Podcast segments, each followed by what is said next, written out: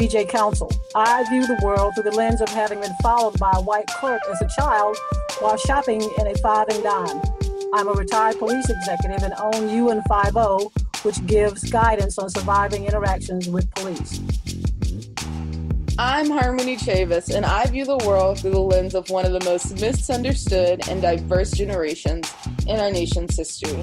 I'm a social worker and a believer of radical kindness and love as modalities of healing.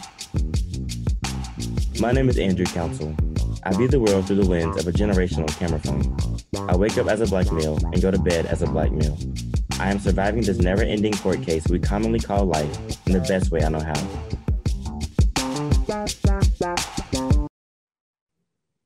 Thanks for joining us. Welcome back to UN50. Um, my name is BJ Council. UN50 started a business in 2015, and what we do is we help people interact with uh, law enforcement safely. Ultimate goal is for you to get home. Uh, we have different guests on because we believe that we believe in reform for policing, and we also think there should be other alternatives to 911 besides, especially in crisis. So we support all of that um, as far as the conversations go here. And we also understand that the issues that are addressing in our communities is larger than law enforcement. So we try to talk about that. So our co-host and my co-host are Harmony Chavis and Andrew Council, but tonight uh, my, one of my co-hosts wasn't able to make it. Uh, so I have just Andrew, uh, my nephew who recently graduated, but one of the things he's doing is just entering the workforce, which is probably for a, how old are you now? 21. Wow, and you are, you got a real job, right? Um, yes. How is that? It's ghetto, but um, I don't like describing it like that. Like it's it's ghetto, it's a blessing to be able to to have the chance to work and to learn and understand the workforce and to be able to also you know get paid too. So you know get the bag while also you know struggle with life as well. Um, but it's it's been very in, enlightening, I would say, um, being able to work straight after school. Um, and I work from home as of right now. I don't work in office. It's been a slightly hybrid. I've been able to go in the office some, um, but for the most part, I'm working at home. So I've learned that I don't enjoy working as at home as much as I thought I did um, because it's hard to be productive like that. Um, I like I actually like going into the office to be able to sit down at a desk or at my desk, um, or be able to get up in the morning. I'm more of a morning person, so. But I'm in, I'm learning that what this my 20s is for is to learn more about myself and learn more about the world. So I would say I'm I'm achieve I'm succeeding, I believe. Yeah, to be 21 and come right out of college and have a real job, and especially with coming out of the COVID or, or a little bit of coming out of the COVID thing, with the hybrid folks are talking about, you know, either kind of going into work some days or staying at home, but you're mainly remote, and but that's not. You put, you think you might like a hybrid of that? Some days at the house, some days maybe go into a building. I think so. I think like if I could work maybe like Monday through or every every other day work. No, that may not be beneficial. Maybe not. Maybe like two days in the office and then three days at home, or vice versa. I think would be beneficial. Actually, I think a lot of jobs um, that are done in an office can be done at home. Um, so I feel like you can switch, flip flop, and switch as need be. Yeah, I think I think it's a it's a new day dawning as to how people actually work now. I think it's going to be different as we move forward. So, one of the things that we want to talk that I want to talk about I usually I saw I don't really watch a lot of TV or movies. Well, I'm a cartoon person and I'm an old school cartoon person, but this weekend I kind of spent some time doing that and I watched Summer of Soul, uh, which is a I guess is a documentary, so to speak. It's about uh, a festival, a musical festival in Harlem in 1969. Actually, it happened, I think it happened over the course of several weekends, but one of the weekends it happened on the same day as Woodstock. Mm-hmm.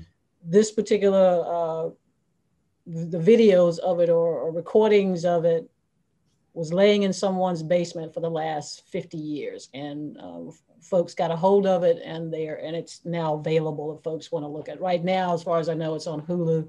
So uh, why I found it and it was very I don't want to know, enlightening is the word, but what was interesting is that a lot of the conversations that the individuals, you got Jesse Jackson, uh, Mahalia Jackson, you got a, you got all the old school folks, and this was a free concert for folks who lived in Harlem, um, and a lot of the conversations they were having about police brutality, homelessness and drugs are the same conversations that we're having today. Andrew, what did you think about it? It was very eye opening. I had never like never heard of the um like the the Harlem Cultural Cultural Festival before then, and I think I'm mad at the way that the education system is set up to me not knowing about it at all. But it's okay. I'm not, you know, that's not that's not this podcast.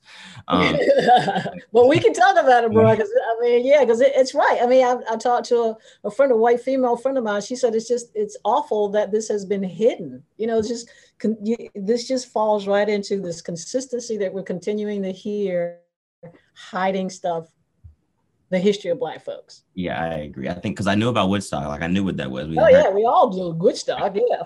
Exactly. So i feel like that should have as much as that was publicized but we know things are different um or the reasons as to why they were the way that they were. Um but i, I really enjoy watching it because i'm uh, technically my degree is in film studies so i have a film studies degree. Oh okay. Um, so learning um i guess like the history of film or the history of um behind the music festival in general as well too. Um, kind of just opened my eyes up to the things that, that they were speaking about at the festival, the music that was given. It was just I feel like I was born in the wrong generation because I feel like I should have been in that crowd. But you know, hey. yeah, did you see? And also, I, mean, I, need people to go look at it. Like I said, I usually critique stuff, but it just was extremely emotional for me. I was actually crying doing, especially when they were, because it was just kind of. I don't I don't know this for a fact because I've never watched any documentaries at, Woodstock. I don't think they had any gospel singers at Woodstock. You know, they may have. I don't know. I mean, so somebody have to correct me on that. But it was just, it was moving. It was, um, and oh, when you were just speaking about uh, the documentaries, because you know they they do interviews with stuff that is actually occurring. You know, things that are going on in the community. It's just, you know, we got Bezo and uh, what's his face just went up to kind of the edges of the outer space, right? Yeah. And they also interviewed these to these black folks because I think they had just gone to the moon. And they were saying stuff like, uh, why are we spending money on oh, to the moon? That. We I'm... got homeless people and stuff down here. You know, why are we spending that kind of money? And here we are basically doing the same thing with Bezos and these billionaires why y'all spending money flying around up there and we still got all this stuff down here on the earth? I mean, it was just, I mean, I get what they were saying. I mean, you, you got to start preparing for the future, right? And I get that, but it was just kind of interesting to hear, yeah, these rich guys are going up here and in 69, they went and landed on the moon. And these folks are having it, black folks are like, well, why are you spending money on that? There, there were a lot of comparisons and contrasts in regard to like today to how what they were the things that they were speaking about back then as well too. I think because they were there was something I think what what was it? It was was it the heroin pandemic that they were referring to? Yes, heroin, um, heroin pandemic. Yeah. Uh, um, so they were they were mentioning a lot about um, I guess like the discrepancies and the oppression about how not not just by police, just by black people being oppressed in Harlem, just in general. Um, and I think, and I was listening to it, and I was like, some of these things line up to today, and it was crazy to think about, like that, how far long ago that was. And that I hate saying long ago because it really wasn't that far long ago, but it was for you. Yeah, right. Thank you. It was. it was. Yeah. Yeah, and and also I think I just love the fact they talked about, uh, you know, they give this pro, uh, portrayal of black folks not being able to live in a community and how it's violent, and they were talking about the unity all of the black and brown folks, the Latino. They had all that music, and it was, it was a community. I mean, they loved. It was a community that that was good.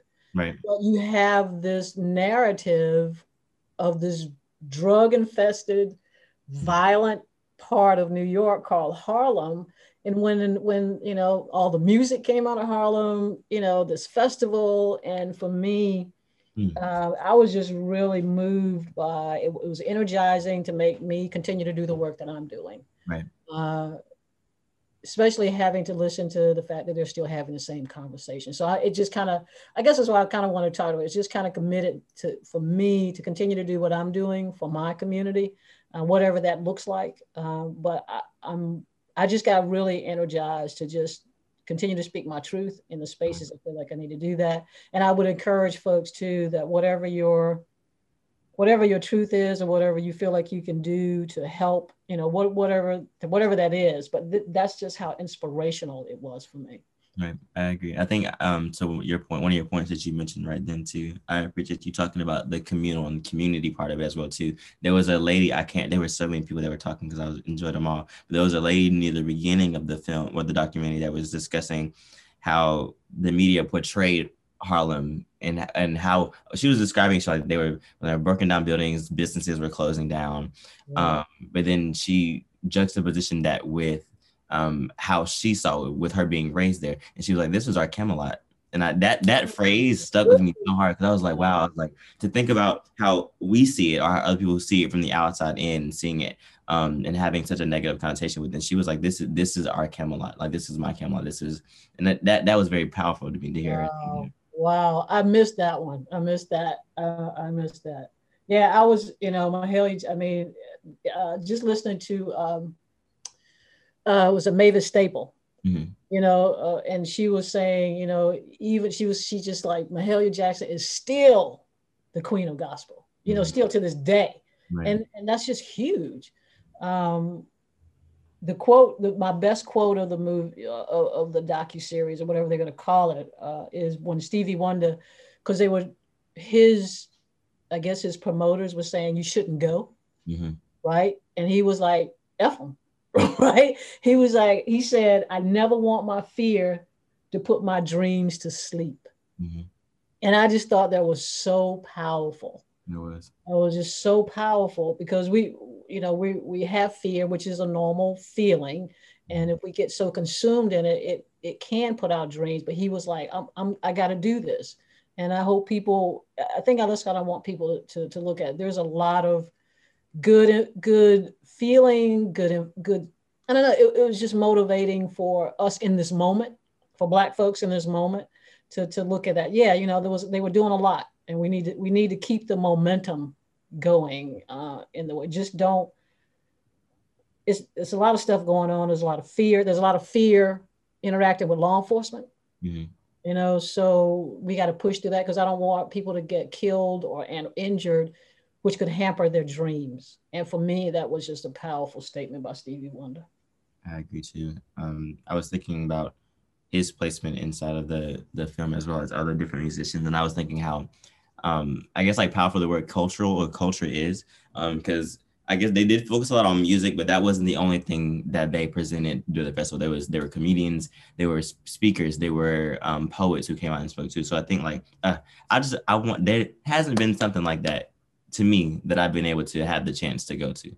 Um, and I don't know. That's maybe if I could pull some things. But I'm too. I'm not. I wouldn't say that. I'm too young. But I don't know. I think that would, that would be nice. I think I, they things like that don't happen now, in my opinion. Such as such as powerful um as they did then. And then maybe it was because of the the the activism or the reason why activists had to be so active back then. Right. Um, right. But it was just I think the cultural part of it was very powerful. How they didn't just focus on music; they focused on a lot of different aspects of the of the culture in general. Right, right. Yeah, I you know, like I said, I I'm glad you liked it. I'm glad you had the, had the had uh, was able to to watch it because I've actually been telling people about it. Like I said, I usually don't because I mean, if it ain't got Bugs Bunny in it, I usually don't look at it. you know, but this one was uh, I don't know, it was just powerful. And then, I mean, I don't want to keep giving it away, but it was just so cool. I think people need to watch it because Nina Simone at the end, mm-hmm. I mean, she just took it to church. I mean, you know, I had asked our producer uh, uh, we could get the song. I don't, know whether I'm going to follow up on it, but she sang near the end, young, gifted, talented, and black.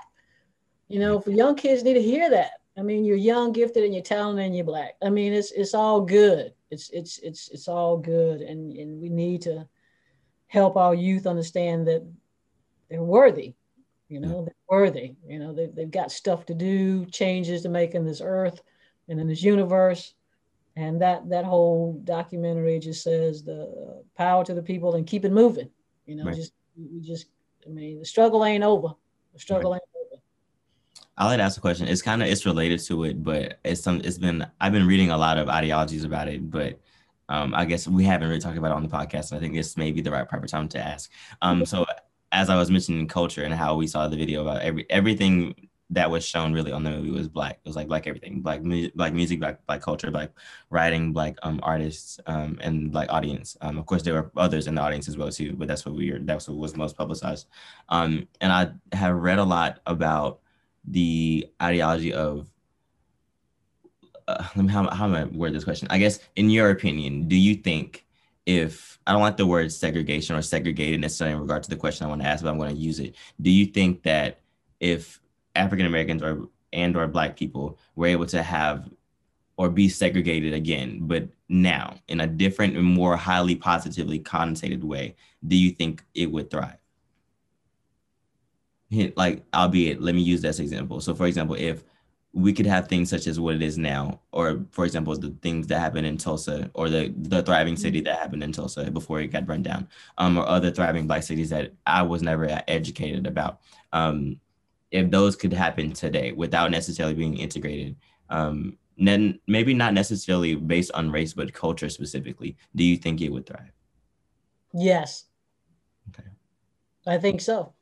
To if it if it were to happen that way, yes, I do believe it would survive. I do think it would survive because it's a, it's a it's a because it would have survived then. Right. I mean, it would have survived then had it not been for white folks going, no, y'all can't have Tulsa. you know, so yeah, I think, you know, no, you can't have Wilmington. We can't have all, all black council down in Wilmington, North Carolina. So we're just going to get rid of that. So the thing is, yes, it could it can happen now, it could happen in, in, in that moment because it could have happened before. But you know, we weren't, and still not totally in power, but we weren't even given a chance to do that. So yes, I believe it could happen. Yeah, because it happened. It right. just allowed to to continue to happen. Right. It was scary. You know, just just as now it's scary. You know, some folks are, you know, yeah. That was. Yeah. I was just curious. It's it's an ideology that I, I read about a lot now because a lot of people are saying like, um, or there have been TikTok. Are you familiar with TikTok? You know what that app is, right? Yes. Go ahead. Okay, it's okay. Um, so I'm watching a lot of TikTok that asked or TikToks that ask, I'm like, what's something on your mind that you probably will say that will probably probably make people mad? And then they go into talking about how segregation, um, if if it had been, I guess, turned differently or pivoted differently, it could have been prosperous or it could have been um, better than what it did. Um, so that's it's been on my mind for like a week. That's why I was curious. And yeah. now watching the movie makes me think about it too.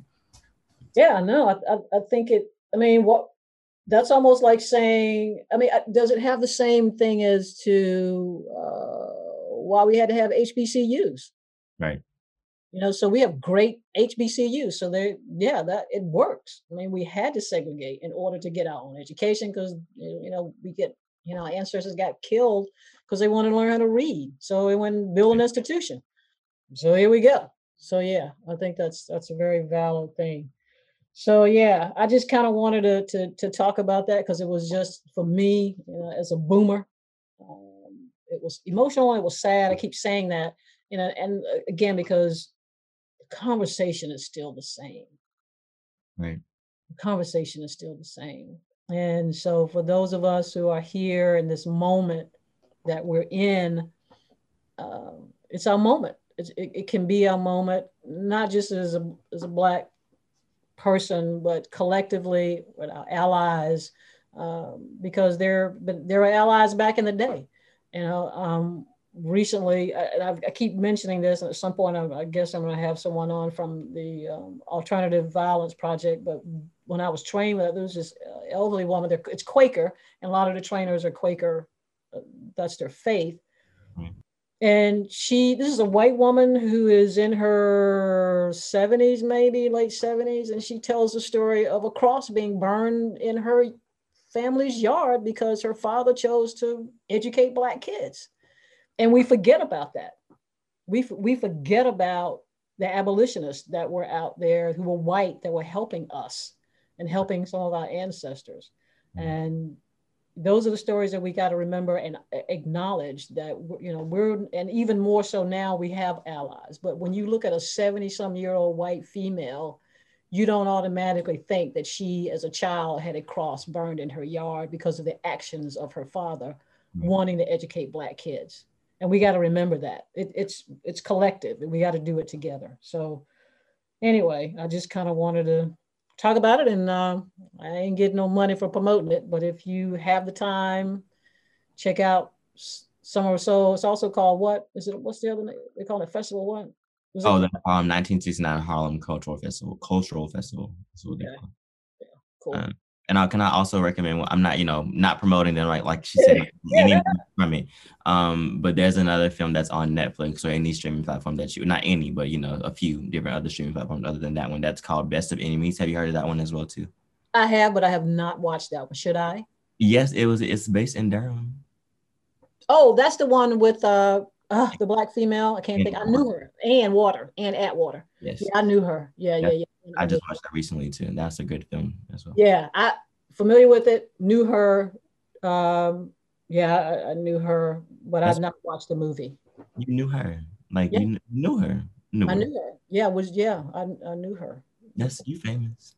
I'm not famous. She just happened to live in a. She lived in a community that I patrol, and I've you know talked. You know, was, yeah, yeah. One of the stories she she actually called one day, and she was like, because she did so much work in the community, mm-hmm. she she was aging, you know, as we all do, and, and sort of activism was come, but people just continued to call her for everything.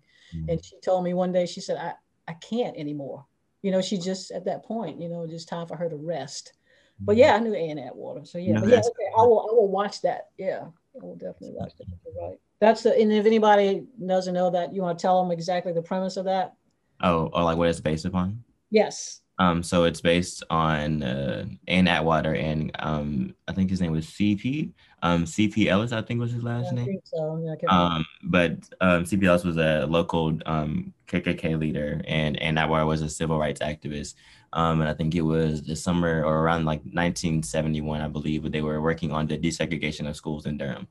Um, and the movie kind of discusses how they started off as enemies um, but eventually worked together to find a, a common goal in regarding to the desegregation of the schools in Durham.